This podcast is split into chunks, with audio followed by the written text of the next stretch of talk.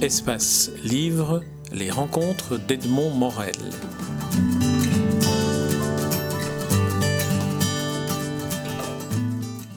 Myriam Boité-Delmotte, nous nous rencontrons pour évoquer un opéra dont vous avez écrit le livret, un opéra consacré à Verlaine, Verlaine au secret, un opéra de chambre en cinq actes euh, qui va être donné à, Mons dans le cadre de Mons, euh, ville culturelle, capitale culturelle euh, de l'Europe. Et voilà, on va évoquer ça parce qu'on vous connaît plus comme universitaire, spécialiste d'Henri Beauchot. donc on pense à vous plutôt dans, dans vos grimoires académiques que dans la création d'un opéra. Alors, Première question, euh, qu'est-ce que la genèse de ce projet? Qu'est-ce qui vous a conduit à un moment donné à vous dire je vais me lancer dans Verlaine et en faire un opéra? Oui, Verlaine, euh, c'était déjà un objet d'étude pour moi, puisque j'avais quand même déjà publié euh, sur son œuvre littéraire et précisément sur sa période de, prison. Mais évidemment, il y a tout autre chose euh, qui se passe quand on vous demande de faire un livret, parce qu'on m'a demandé de faire ce livret. Donc, ce n'est pas une initiative que j'ai eue personnellement, c'est un projet qui a évolué. Au départ, ce projet était tout petit, c'est-à-dire que, comme beaucoup, on avait vu passer à l'université l'appel à des projets, introduire dans le cadre de Mons 2015. Et puis une de mes jeunes collègues, Estelle Mattei, avait proposé de faire quelque chose sur les textes de Verlaine, mais qui devait être simplement une mise en voix des textes avec de la harpe, enfin quelque chose de modeste. Et puis petit à petit, ce projet a évolué. Et euh, est venue l'idée euh, de faire de ça un opéra. Et puis on est venu me demander si j'étais d'accord de, de, faire cet opéra. J'ai dit oui, euh, bien que évidemment c'est mon premier livret, donc c'était pour moi une expérience. J'ai dit oui, ben, probablement parce que c'est un défi et que voilà, je suis plutôt du genre à relever les défis. Enfin, si je pense que c'est dans mes possibilités, mais surtout parce que ben, évidemment il fallait quelqu'un qui connaissait très bien les textes de Verlaine et qui n'avait pas peur de tricoter, si je peux dire, de faire et redétricoter et euh, de jouer avec les textes de Verlaine. Oui, je comprends qu'ils aient demandé à quelqu'un qui possédait bien euh, cette matière de pouvoir le faire. Euh, puisqu'il ne s'agit pas de faire autre chose que de jouer avec les textes de Verlaine pour en faire un récit qui puisse servir de base à un opéra. Donc là, je pensais que bah, les compétences, oui, je pouvais euh, sans doute les avoir. Et puis, bon, il, me plaisait aussi d'en faire autre chose d'un petit peu plus créatif. Euh, j'ai goûté assez de joie quand j'ai écrit euh, le livre sur Henri Beauchot sous l'éclat de la Sibylle, puisque j'ai des chapitres où c'est un personnage de Beauchot, la Sibylle, qui parle en jeu. Et donc, ça m'a beaucoup amusé. Et manifestement, ça a beaucoup amusé aussi les lecteurs. Donc, je me suis dit que, bah, voilà, je pouvais reprendre. Et une autre chose qui a fait que je n'ai pas eu peur de me lancer là-dedans, c'est que dans dans le fond, euh, la matière même, euh, le genre du livret, euh, je l'ai approché, entre autres, avec Beauchot, puisqu'il y a plusieurs livrets qui ont été faits, soit par Beauchot lui-même, soit sur Beauchot. Donc le genre du livret, je vois assez bien ce que c'est, puis j'en ai consulté un certain nombre d'autres, et puis voilà, je me suis lancée. Alors, une question technique maintenant, comment écrit-on un livret Comment s'établit le lien entre le texte et, la musique? Une musique euh, euh, originale composée par Adrien Tsilogianis, j'espère que je prononce bien son nom. Comment, comment se, fait la, la symbiose entre texte et musique. Alors dans le cas de Verlaine, euh, on est évidemment euh, dans un cas très facile puisque de la musique avant toute chose, hein, c'était ce qu'il souhaitait pour son œuvre. Donc quelque part, quand on met son œuvre à l'opéra, on, répond à quelque chose qui était déjà euh, inclus dans les possibilités de l'œuvre. D'ailleurs, c'est un des auteurs français qui a été le plus mis en musique. Donc pour moi, la musicalité des mots, elle est déjà là. J'ai pas trop d'efforts à faire à, rendre ce, texte euh, musical. Il l'est. Euh, ce qu'il y a, c'est qu'il faut encore s'imaginer comment on va faire de ça un récit, parce qu'un opéra, il faut tout de même qu'il se passe quelque chose. Et étant donné que ce qui se passe ici, ben, c'est de l'ordre de l'intériorité, puisque c'est une révélation de ce poète de sa propre poétique. C'est là. voilà. Et puis c'est une, une, révélation euh, plutôt de type mystique. C'est très difficile de faire un récit avec ça. Ce qui m'a sauvé, c'est qu'on m'avait euh, suggéré euh, très très fortement, c'était presque une contrainte, mais une contrainte libératrice pour moi, de faire un chœur. Et alors c'est ce cœur qui me permet de mettre de, du mouvement et de la vie autre que de la vie intérieure dans, dans ce récit. Dans la, dans la, chronologie du récit, on commence par l'anamnèse, qui est le titre du premier des cinq actes. Alors l'anamnèse, récit des antécédents, en psychologie, l'histoire du sujet, ou en médecine, l'histoire des antécédents médicaux qui conduisent à une situation euh, euh, de mal ou de maladie. Alors, qu'y a-t-il dans l'anamnèse, premier des cinq actes de Verlaine au secret? Eh bien là aussi, j'ai voulu partir de textes authentiques. Donc je me suis renseignée sur les textes des dépositions de police, euh, les textes du juge, euh, ce qui avait été signé par les différentes personnes, et aussi sur la correspondance euh, que Verlaine et Rimbaud ont échangé pendant tout ce qui a précédé et ce qui a suivi ce moment. Et donc c'est avec ces textes-là que j'ai voulu jouer. Et il se fait que il y a aussi un, poème qui a été une pièce à conviction importante. C'est un poème dont on peut le chanter. Et c'est un poème qui a été très important parce qu'on l'a trouvé sur Rimbaud. Et finalement, puisque Rimbaud va se rétracter, ce qu'on voit aussi dans ce premier acte, et on, on essaie de comprendre pourquoi il se rétracte, en fait, l'accusation ne va pas porter sur la tentative d'assassinat, ni même l'agression euh, avec une arme à feu, mais sur la mise en doute des bonnes mœurs euh, de Verlaine à l'égard de Rimbaud. Et ça, c'est ce poème, bien sûr. Et c'est ce poème qui le révèle évidemment de manière claire. Alors, on passe. Donc là, on est à l'été 1873. C'est le 10 juillet que Verlaine tire euh, sur Rimbaud après une, rupture entre, entre ce, couple. Et euh, deuxième acte, la 16. Alors, la 16, c'est cette discipline volontaire du corps et de l'esprit qui veut tendre à la perfection. Nous sommes à Mons, dans l'automne-hiver 1873, Verlaine est en prison. Oui, donc là, euh, il me semblait que c'était important qu'on puisse euh, sentir euh, l'aspect pesant, le côté répressif, l'absence de vie. et donc là, le cœur me sert aussi parce que le, cœur est comme Verlaine dans une situation de répression totale, d'immobilisme, de, routine, d'absence de plaisir. Vraiment, c'est le côté pesant que je voulais faire sentir. Et parce que c'est important qu'on puisse placer cette noirceur pour comprendre qu'il y aura une illumination. Et que euh, c'est dans le fond, en étant coupé de tout ce qui avait fait sa vie auparavant, les gens qu'il avait aimés, euh, euh, les milieux qu'il avait fréquentés, une certaine dignité tout de même de, de, sa personne, une vie un peu bourgeoise tout de même. Tout ça, il le perd, et c'est au moment où il perd tout qu'il est dans une situation la plus propice à se remettre profondément en cause. Et c'est ça que je voulais qu'on voit. Et cette remise en cause va être qui va chercher refuge dans sa poésie. Et puis ben, c'est là que euh, petit à petit il va se rendre compte de ce qui est le cœur du cœur. Quand on a tout perdu, il reste vraiment ce qui est l'os, l'ossature. Alors, c'est ici qu'on va faire une parenthèse sur le cœur. C'est H-O-U-R et pas cœur, comme vous venez d'évoquer. Alors, le cœur, comment l'avez-vous construit? Parce que vous imaginez qu'il y a parmi les, choristes la voix du bon sens, la voix romantique, la voix du bigot, la voix du cynique, la voix légaliste et la voix de la gouaille. Comment ça s'est construit ça, C'est une invention de oui, euh, Oui, oui, tout à fait. Alors moi, je voulais qu'il soit entouré par des personnages et ces personnages, la manière la plus intéressante, me semblait-il, c'était d'en faire des tempéraments. Et ces tempéraments sont eux-mêmes des reflets euh, de, quelque chose que Verlaine est ou qu'il aime. Euh, par exemple, il y a un gouaille, je ne pense pas que Verlaine ait été gouaille, mais il aimait ça chez Rimbaud, précisément. Donc il y avait quelque chose chez lui qui était attiré par ça.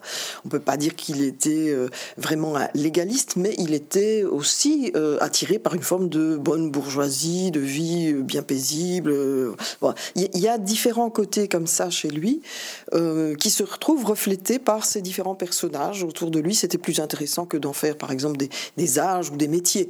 Euh, C'était beaucoup plus intéressant d'avoir des gens qui, dans le fond, quelque part, sont un aspect de Verlaine lui-même. Ça m'est venu spontanément. Je n'y ai pas réfléchi. C'est ça s'est imposé. C'est une manière, d'une certaine manière, de faire la, la, métaphore de la complexité de l'individu, quel qu'il soit, mais en particulier de celui-ci dans cette situation-là. Bien sûr, et alors c'est aussi pour moi euh, une manière facile de faire évoluer les choses, parce que euh, les différentes facettes sont en conflit, et, donc on a là différents personnages qui ne s'apprécient pas nécessairement les uns les autres au début, et puis qui finalement vont tous, à la fin de l'histoire, se retrouver réconciliés par la poésie même. C'est dans la poésie qu'ils vont se retrouver. Euh, il y a une facette d'eux-mêmes dont ils vont être très étonnés de voir qu'elle apparaît dans la poésie de Verlaine, et donc celui qui est euh, pour eux au départ un étranger, euh, l'étranger avec le grand E, qu'est-ce qu'il est? Il n'est pas comme nous, c'est qui ce poète Bon petit à petit, bah, il se rend compte que, bah, dans le fond, ce poète, il parle d'eux, il parle très bien d'eux, et il les représente très bien. Et petit à petit, leur résistance va sauter. La seule qui n'est pas euh, euh, très montée contre lui au début, c'est la romantique. La romantique, depuis le début, il trouve que c'est tout de même beau cette histoire. Mmh. C'est tout de même beau cette histoire. C'est triste, mais c'est beau. Alors, euh, partant du cœur maintenant, donc de ces différentes personnalités de, de, Rimbaud, nous passons au troisième acte. L'Athanor. L'Athanor, c'est ce fourneau cosmique dans lequel les alchimistes arrivent à une sorte de fusion. C'est à ce moment-là que la fusion des différentes personnalités de Verlaine peuvent arriver à une forme de préparer la révélation. Là, nous sommes à Mons toujours printemps 1874, donc il y a presque un an que Rimbaud se trouve derrière les barreaux. Oui. Euh, dans cet acte-là, oui, les choses se mettent en place pour qu'il il découvre sa vraie personnalité et le vrai tréfonds euh, de ses aspirations poétiques. Donc c'est vraiment les titres, je les ai donnés pour moi, hein, les titres de ces actes. C'était pour que moi je vois clair et je voulais que ce soit euh, quelque chose bien structuré. Euh, il y a cinq actes, c'est le centre c'est à Tanor. C'est vraiment là que euh, l'alchimie a lieu, parce que c'est là qu'il se compte, et c'est au cœur de ce, cet acte-là que euh, on va trouver un des seuls poèmes complets, parce que ce n'est pas possible pour moi de faire un opéra sur toutes 50 minutes. En prenant les poèmes complets, euh, j'ai vraiment dû couper et jouer avec des fragments. Mais là, il y a quasi dans la totalité l'art poétique. C'est vraiment le cœur de son travail, c'est la révélation de la musique avant toute chose. Alors les deux derniers actes, Révélation et Renaissance, sont vraiment dans, dans le prolongement de toute cette préparation euh, de l'anamnèse de la 16 et d'Athanor, pour reprendre les titres. Euh, mhm. euh, alors Révélation, Renaissance, c'est en même temps la révélation, c'est en même temps la, la conversion de, de, Verlaine et en même temps la révélation de ce qu'est la poésie, qui est le cœur vibrant dans lequel il se trouve finalement confiné, beaucoup plus libéré qu'enfermé. Oui, c'est la révélation mystique, là, je ne voulais pas qu'elle soit au cœur, parce que je pense que là, on se tromperait. Je voulais que ce soit la révélation poétique qui soit le centre de l'opéra, et donc au cœur de l'Atanor, là où il y a transformation. Je pense qu'ensuite, la révélation euh, il ne faut pas la passer sous silence. Elle a eu lieu.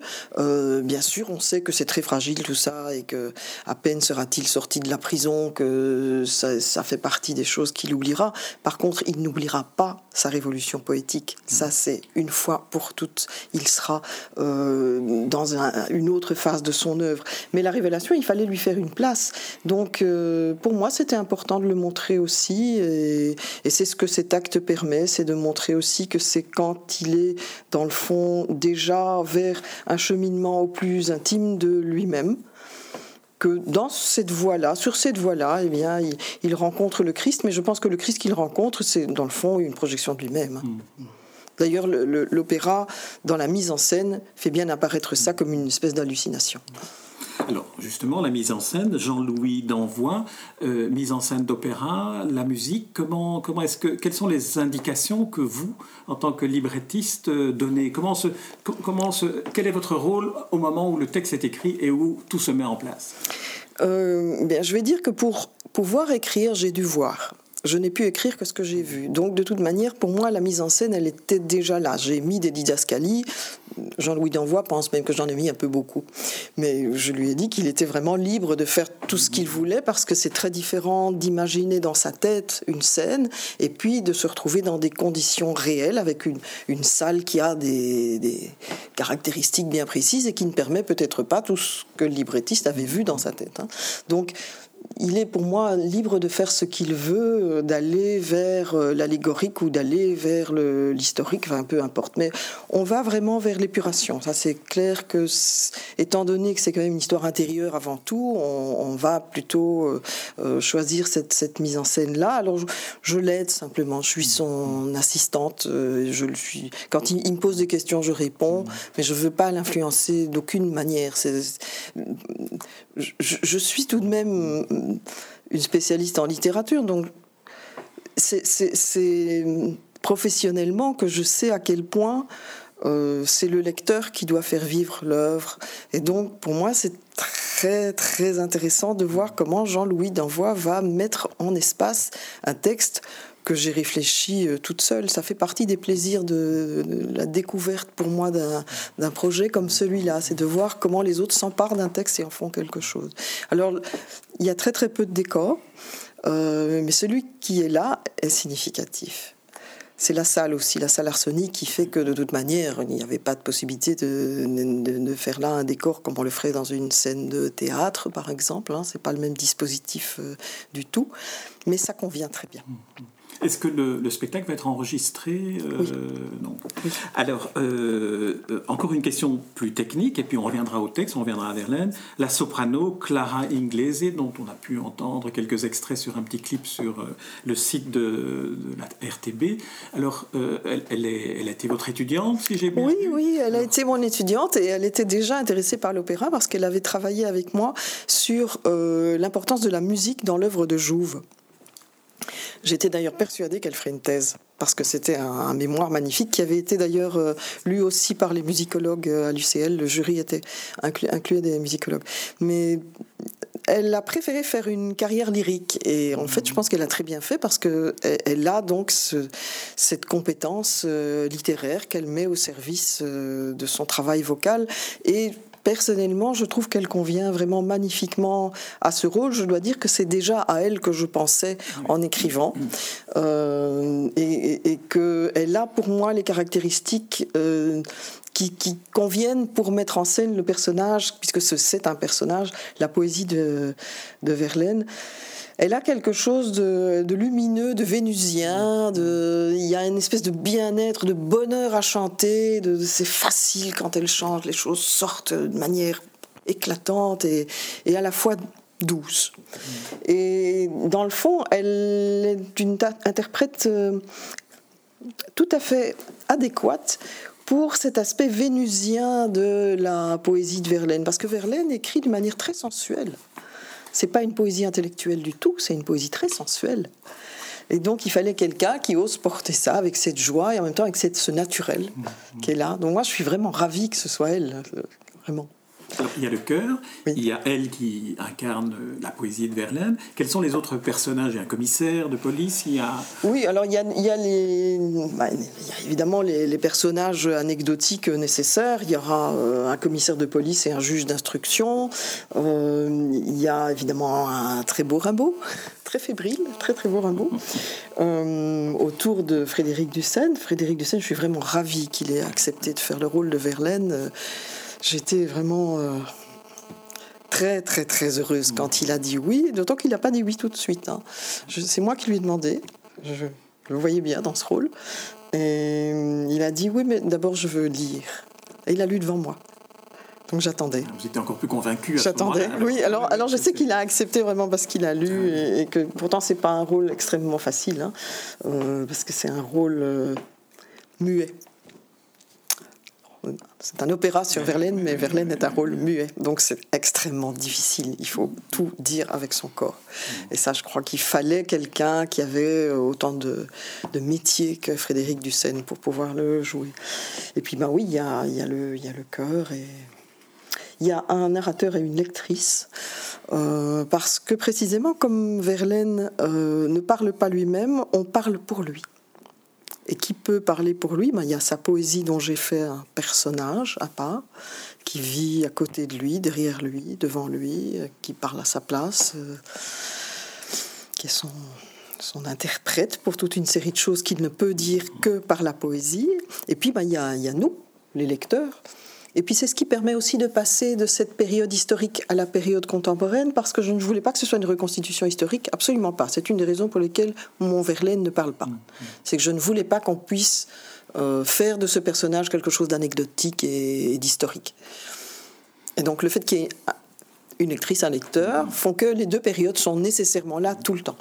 Comment avez-vous fait la, le choix des textes dits et des textes chantés, puisqu'il y a une alternance de, textes dits par euh, les narrateurs et les textes chantés. Oui.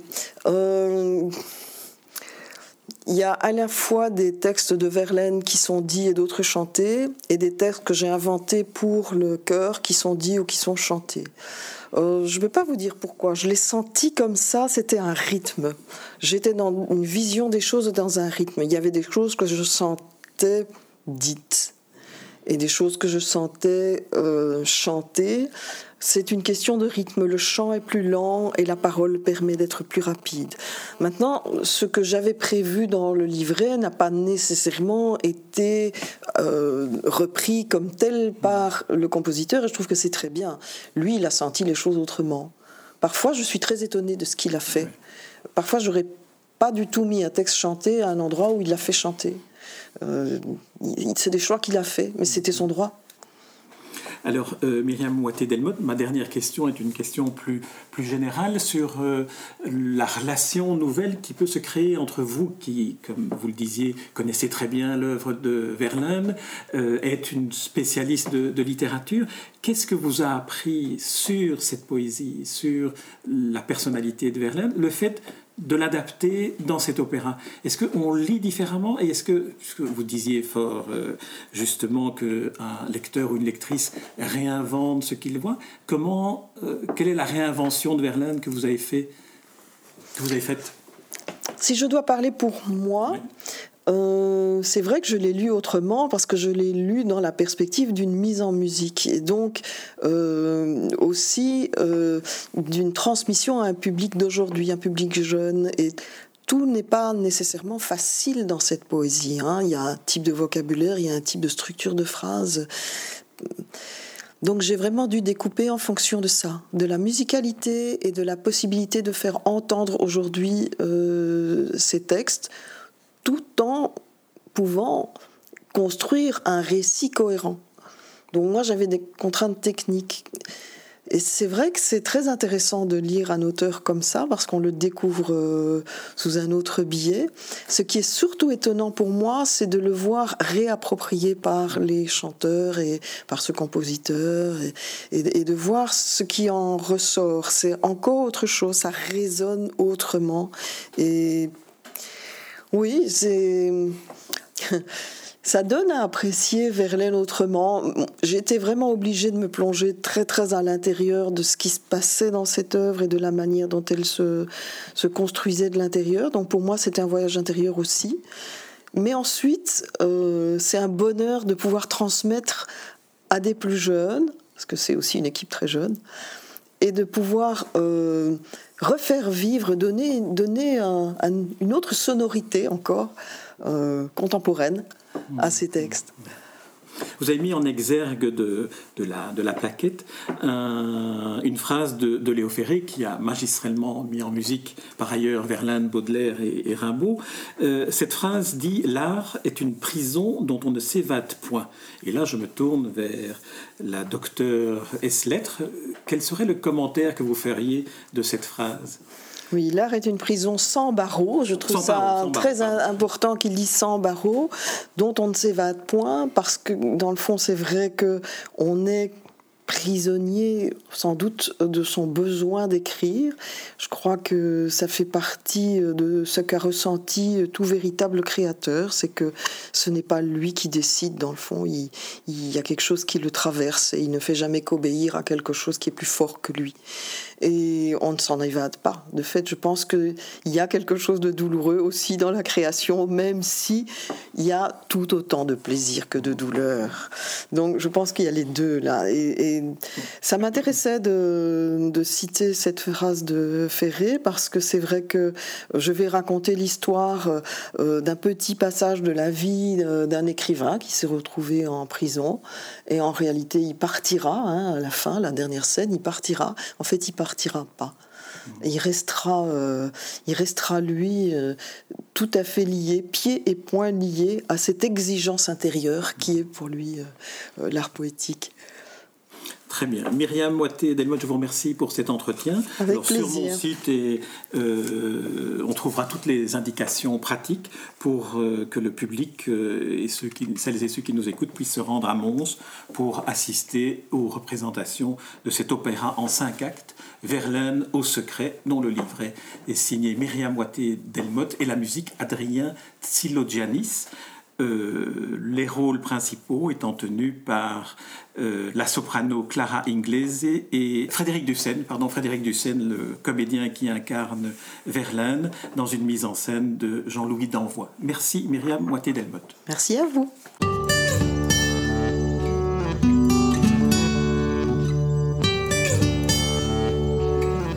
Espace Livre, les rencontres d'Edmond Morel.